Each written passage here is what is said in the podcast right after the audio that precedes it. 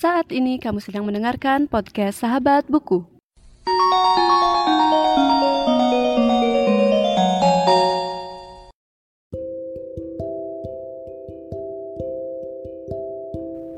Engkaulah keheningan yang hadir sebelum segala suara.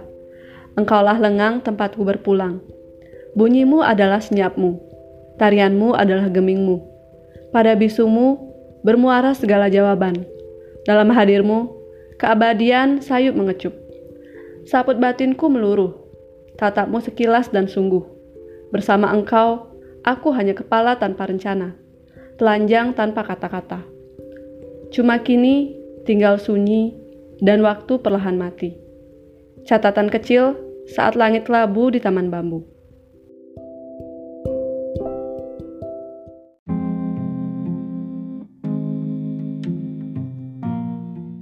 Halo semuanya dan selamat datang kembali di podcast Sahabat Buku. Bagi kamu yang baru pertama kali mendengarkan podcast ini, podcast Sahabat Buku adalah sebuah podcast yang membahas review buku dan pengalamanku saat membaca buku. Di episode kali ini, aku akan membahas sebuah buku berjudul Particle yang merupakan bagian dari serial Supernova karya Dilestari.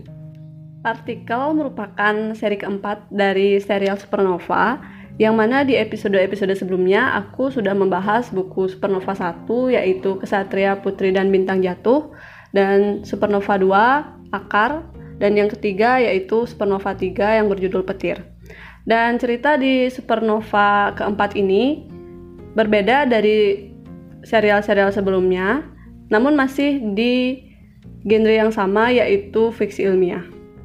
Cerita dari supernova keempat yang berjudul Particle diawali dengan tokoh utama yaitu Zarah Amala yang berada di Bolivia pada tahun 2003 bersama kawannya Paul Deli dan Zachary Nolan. Jadi ceritanya si Zarah ini uh, sedang melakukan pekerjaan di Bolivia, namun uh, dia juga mendapatkan pekerjaan ke Indonesia, namun dia tuh seperti malas untuk kembali ke Indonesia. Dan itu merupakan opening yang akan membawa uh, Zarah Amala kembali ke masa lalunya, yaitu pada saat dia masih kecil dan tinggal di Bogor pada tahun 1979. Zarah adalah anak pertama dari ibunya yang bernama Aisyah dan ayahnya yang bernama Firas.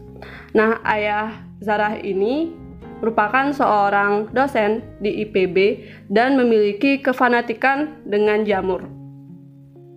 Zarah merupakan uh, cucu dari seorang pemuka agama Islam, yaitu uh, yang biasa dipanggil Abah dan juga neneknya biasa dipanggil Umi. Dan Zara sendiri memiliki seorang adik perempuan yang bernama Hara.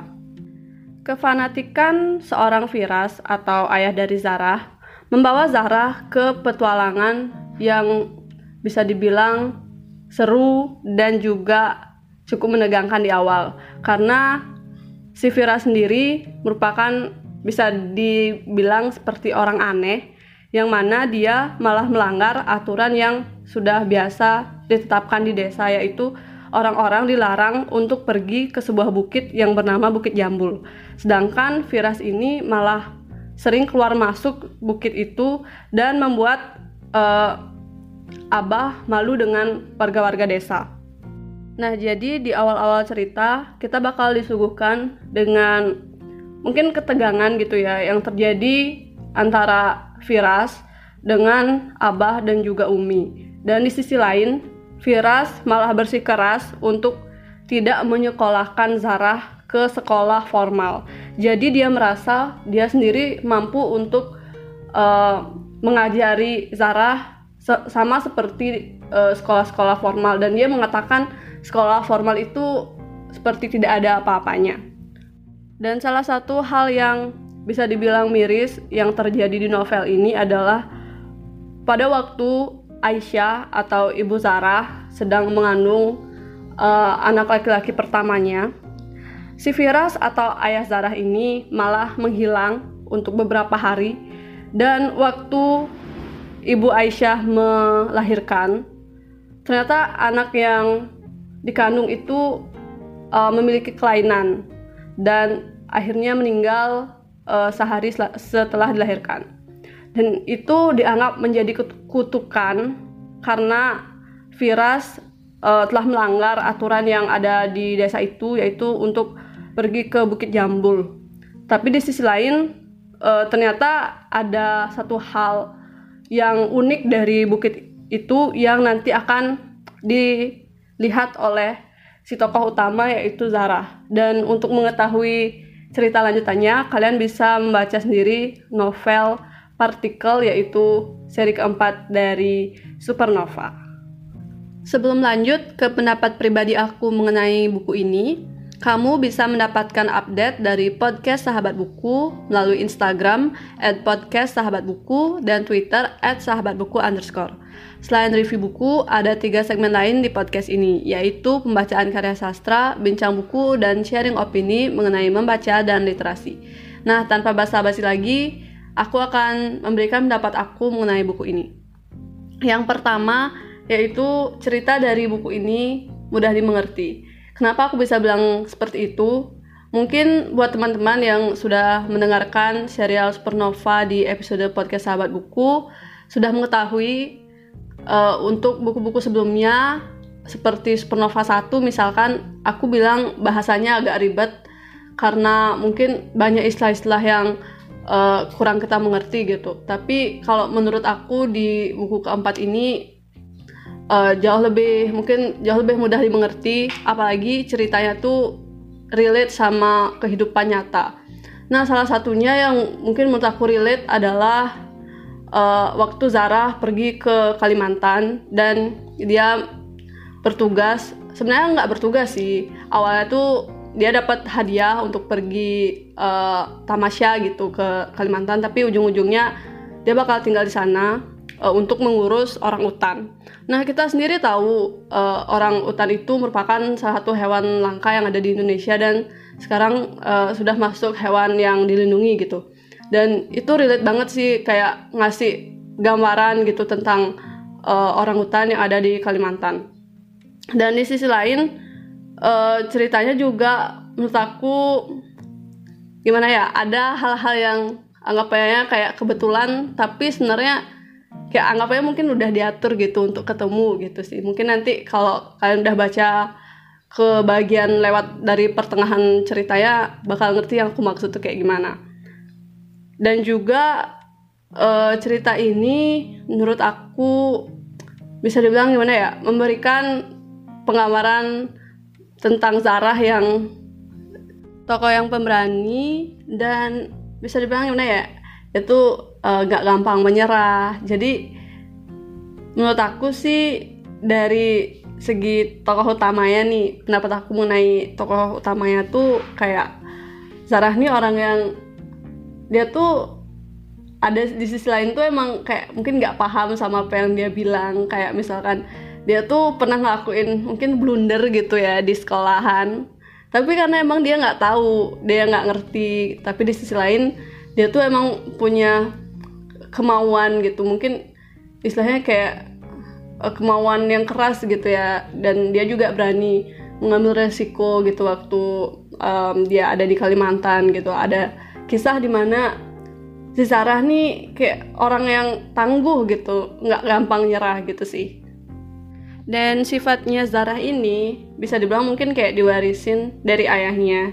Karena ayahnya ini walaupun bisa dibilang aneh dan juga mungkin dianggap gila tapi kalau dilihat dari sisi positifnya dia itu memiliki kemauan yang keras gitu untuk mencari uh, apa tuh apa yang dia mau gitu. Dia tuh bersikeras untuk uh, menemukan apa yang dia pengen cari gitu kan. Dan di sisi lain aku bisa melihat kayak bisa dibilang kayak kesabaran dari tokoh si ibu yang mungkin kayak udah gimana ya kayak udah marah besar gitu sama si Firas ini yang yang mana dia itu orang yang gimana ya kayak sama istri dan anak tuh bukan anggapnya kayak bukan suami yang baik bukan ayah yang baik gitu karena dia tuh aneh gitu anggapnya. Dan di sisi lain uh, abah dan umi juga kayak udah capek gitu sama si Firas ini. Dan ada satu masa mungkin bisa dibilang Firas dan Zarah itu sama gitu. Cuma beda anggapnya kayak di beda stage gitu. Di awal-awal uh, yang dimarahin itu si ayahnya tapi setelah si ayahnya menghilang jadinya Zarah yang mungkin bisa dibilang mirip sama bapaknya gitu malah kena juga gitu. Karena eh, hal-hal uh, yang anggapannya dia mungkin anggap benar tapi buat orang lain itu nggak baik dan nggak gimana ya kayak nggak sepatutnya seperti itu gitu loh. Kalau menurut pendapat aku pribadi buku ini bagus. Dan seperti yang aku bilang tadi selain emang bahasanya yang bisa bilang kayak uh, mudah dimengerti dan juga ceritanya secara alur pun bagus gitu ya kayak menggambarkan hal-hal semacam orang utan yang mana di Indonesia itu memang hewan yang dilindungi gitu kan. Selain itu juga masing-masing tokoh memberikan gimana ya si, kayak menunjukkan sikap-sikap yang di kehidupan nyata pun mungkin emang ada gitu orang-orang yang dengan sikap seperti itu. Dan mungkin kita bisa mikirin gimana sih caranya ngadepin orang-orang kayak gini gitu kan ya. Dan juga terakhir nih untuk kisah kemarin lanjutan dari uh, yang aku bahas di episode petir kan ada cerita tokoh diva yang juga uh, apa namanya kayak masih menjadi misteri. Dan di novel ini malahan di endingnya bisa dibilang ada dua tokoh yang ditemukan gitu. Maksudnya dipertemukan maaf. Jadi ada dua tokoh yang dipertemukan dan membuat aku jadi semakin gimana ya semakin pengen buat ngabisin ceritanya gitu. Karena setiap tokoh ini bakal mungkin bakal berkaitan satu sama lain gitu. Dan aku juga belum belum tahu hubungannya kayak gimana. Dan mungkin itu aja untuk episode kali ini. Jika kamu ingin berbagi pendapatmu tentang buku ini, bisa langsung menuju YouTube, Instagram, atau Twitter podcast Sahabat Buku. Dan sampaikan di kolom komentar. Kamu juga bisa mendukung podcast Sahabat Buku melalui link karyakarsa.com yang ada di deskripsi. Jangan lupa untuk membagikan episode kali ini di sosial media kamu ya. Terima kasih telah mendengarkan dan sampai jumpa di episode selanjutnya.